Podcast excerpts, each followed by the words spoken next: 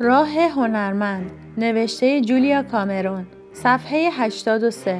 قوانین راه. برای هنرمند بودن باید 1.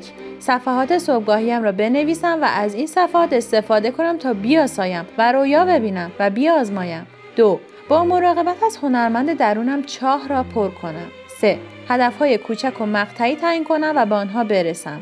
4. برای طلب هدایت و شهامت و تواضع دعا کنم. 5. به خاطر آورم که به جا ماندن به صورت هنرمندی متوقف بسیار دشوارتر از به انجام رساندن کار است. 6. همواره هوشیار و منتظر حضور خالق بزرگ باشم که می‌خواهد هنرمند درونم را هدایت و حمایت کند. 7. همدمانی را برگزینم که مرا به انجام کار تشویق می‌کنند، نه کسانی که فقط درباره آن حرف می‌زنند یا می‌پرسند چرا آن را انجام نمی‌دهم. 8. به خاطر آورم که خالق بزرگ خلاقیت را دوست دارد. 9. به خاطر آورم که رسالتم به انجام رساندن کار است، نه قضاوت درباره آن. 10. این نوشته را در اتاق کارم بگذارم. ای خالق بزرگ، من از کمیت مراقبت می‌کنم، تو از کیفیت مراقبت کن. وظایف: 1.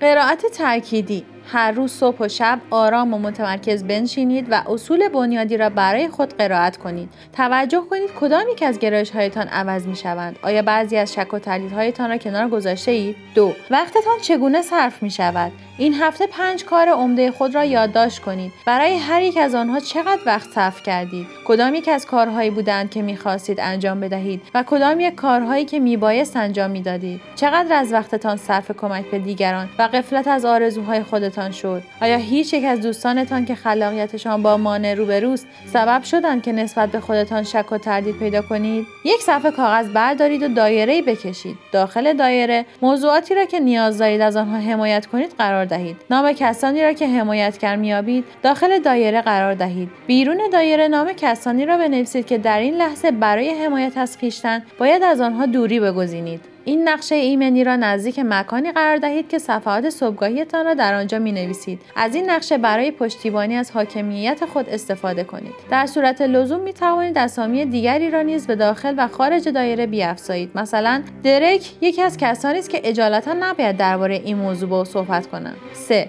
20 کار را که از انجام آنها محظوظ می‌شوید بنویسید. مثلا کوهنوردی، اسکیتینگ، شیرینی‌پزی، آشپزی، مهمانی و معاشرت، دوچرخه ثابت، از سواری، بسکتبال یک نفره، توپ بازی، والیبال، دویدن، خواندن شعر و غیره. دفعه آخری که به خودتان اجازه دادید این کارها را بکنید کی بود؟ در برابر هر یک تاریخی بگذارید. حیرت نکنید اگر سال هاست که به کارهای دلخواهتان نپرداخته اید. این وضع عوض خواهد شد و این فهرست یکی از عالی ترین منابع برای قرارهای ملاقات با هنرمند درون است. 4. از فهرست بالا 2 کار دلخواهتان را انتخاب کنید که از آن برحذر مانده اید و می تواند از اهداف این هفتهتان باشد. می تواند هدفهای کوچکی باشند، مثلا یک حلقه فیلم بخرید و عکاسی کنید. به خاطر آورید که می خواهیم حاکمیت بر وقت خود را به دست آورید. به کار فرصتی برای خودتان بروید و این وقت را صرف کارهای کوچک و خلاق کنید. مثلا در وقت نهار به یک صفحه فروشی بروید، حتی اگر فقط به مدت 15 دقیقه باشد. منتظر نمانید تا مجال کافی بیابید. به شکار فرصت‌های کوتاه بروید. 5. به اول هفته بازگردید و عبارت‌های تأکیدی خود را بخوانید. توجه کنید که کدام یک از آنها بیشترین واکنش را در شما ایجاد می‌کند. معمولاً آن عبارت تأکیدی که مضحک‌تر از همه به نظر می‌رسد، مهم‌تر از همه است. 3 عبارت تأکیدی را انتخاب کنید و هر روز آنها را 5 بار در دفتر صبحگاهی خود بنویسید. حتماً عبارت‌هایی را برگزینید که خودتان با استفاده از اعتراض‌های غافلگیر کننده‌تان ساخته‌اید. 6. به فهرست زندگی‌های خیالی هفته قبل خود بازگردید و 5 زندگی دیگر را نیز با هم بیافزایید. ببینید آیا می‌توانید صحنه‌هایی از آن زندگی‌ها را در همین زندگی اجرا کنید. مثلا اگر در فهرستتان زندگی راهبانه بوده است، ببینید آیا می‌توانید تنها به سفر یا استراحتی بروید. اگر زندگی خیالیتان غواصی بوده است، آیا می‌توانید به تماشای یک آکواریوم بروید یا یک روز کنار دریاچه بگذرانید. 7. کیک زندگی. دایره‌ای بکشید و آن را به 6 قسمت تقسیم کنید. نام یک قطعه از این کیک را معنویات بگذارید، دیگری را ورزش، دیگری را بازی و باقی کار، دوستان و دیگری را هیجان و ماجراجویی. در هر قطعه از کیک نقطه‌ای بگذارید که میزان توفیق در آن زمینه را نشان می‌دهد. اگر نقطه‌تان روی محیط دایره باشد، نشانه توفیق کامل است و اگر داخل دایره باشد، نشانه آنکه توفیق کامل حاصل نشده است. حالا این نقطه‌ها را به هم وصل کنید. این تصویر به شما نشان خواهد داد که در کدام زمینه‌ها نامتعادل هستید.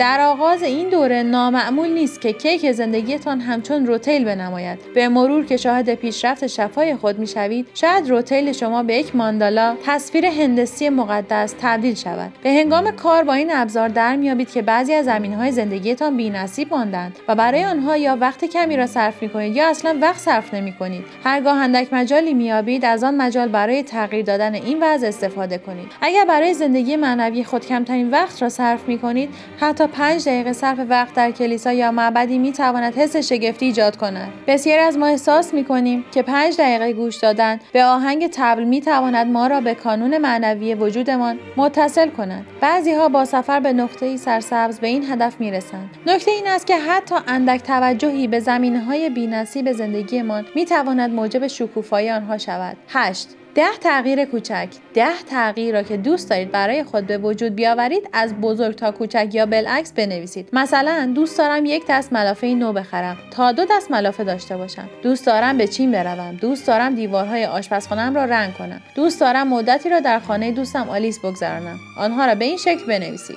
همان گونه که صفحات صبحگاهی به طرزی فزاینده ما را به لحظه حال می‌کشانند، به نقطه‌ای که توجه ما را به زندگی کنونی خود معطوف می‌کنیم، تغییری نظیر رنگ کردن حمام می‌تواند احساس شگفت مراقبت از خویشتن را ایجاد کند. 9. یکی از چیزهایی را که نوشته‌اید انتخاب کنید و آن را هدف این هفته خود سازید. 10.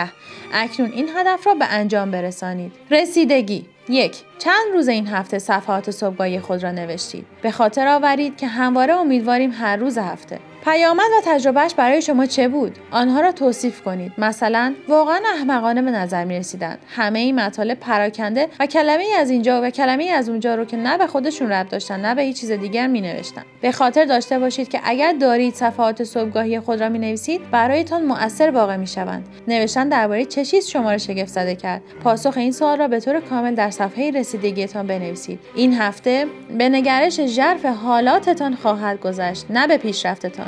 نگران نباشید اگر صفحاتتان از ناله و فغان و فرسایش و ابتذال مالامال است. 2. آیا این هفته سر قرار ملاقات با هنرمند درونتان حاضر شدید؟ به خاطر آورید که ملاقات هفتگی با هنرمند درونتان واجب و ضروری و هدفش این است که این وقت با سرخوشی سپری شود. این هفته در قرار ملاقاتتان چه کردید؟ چه احساسی داشتید؟ 3. آیا این هفته متوجه نکاتی شدید که آنها را برای شفای خود مهم بینگارید؟ آنها را توصیف کنید. برای ارتباط با ما آیدی صوفی_کاپل را در اینستاگرام جستجو کنید.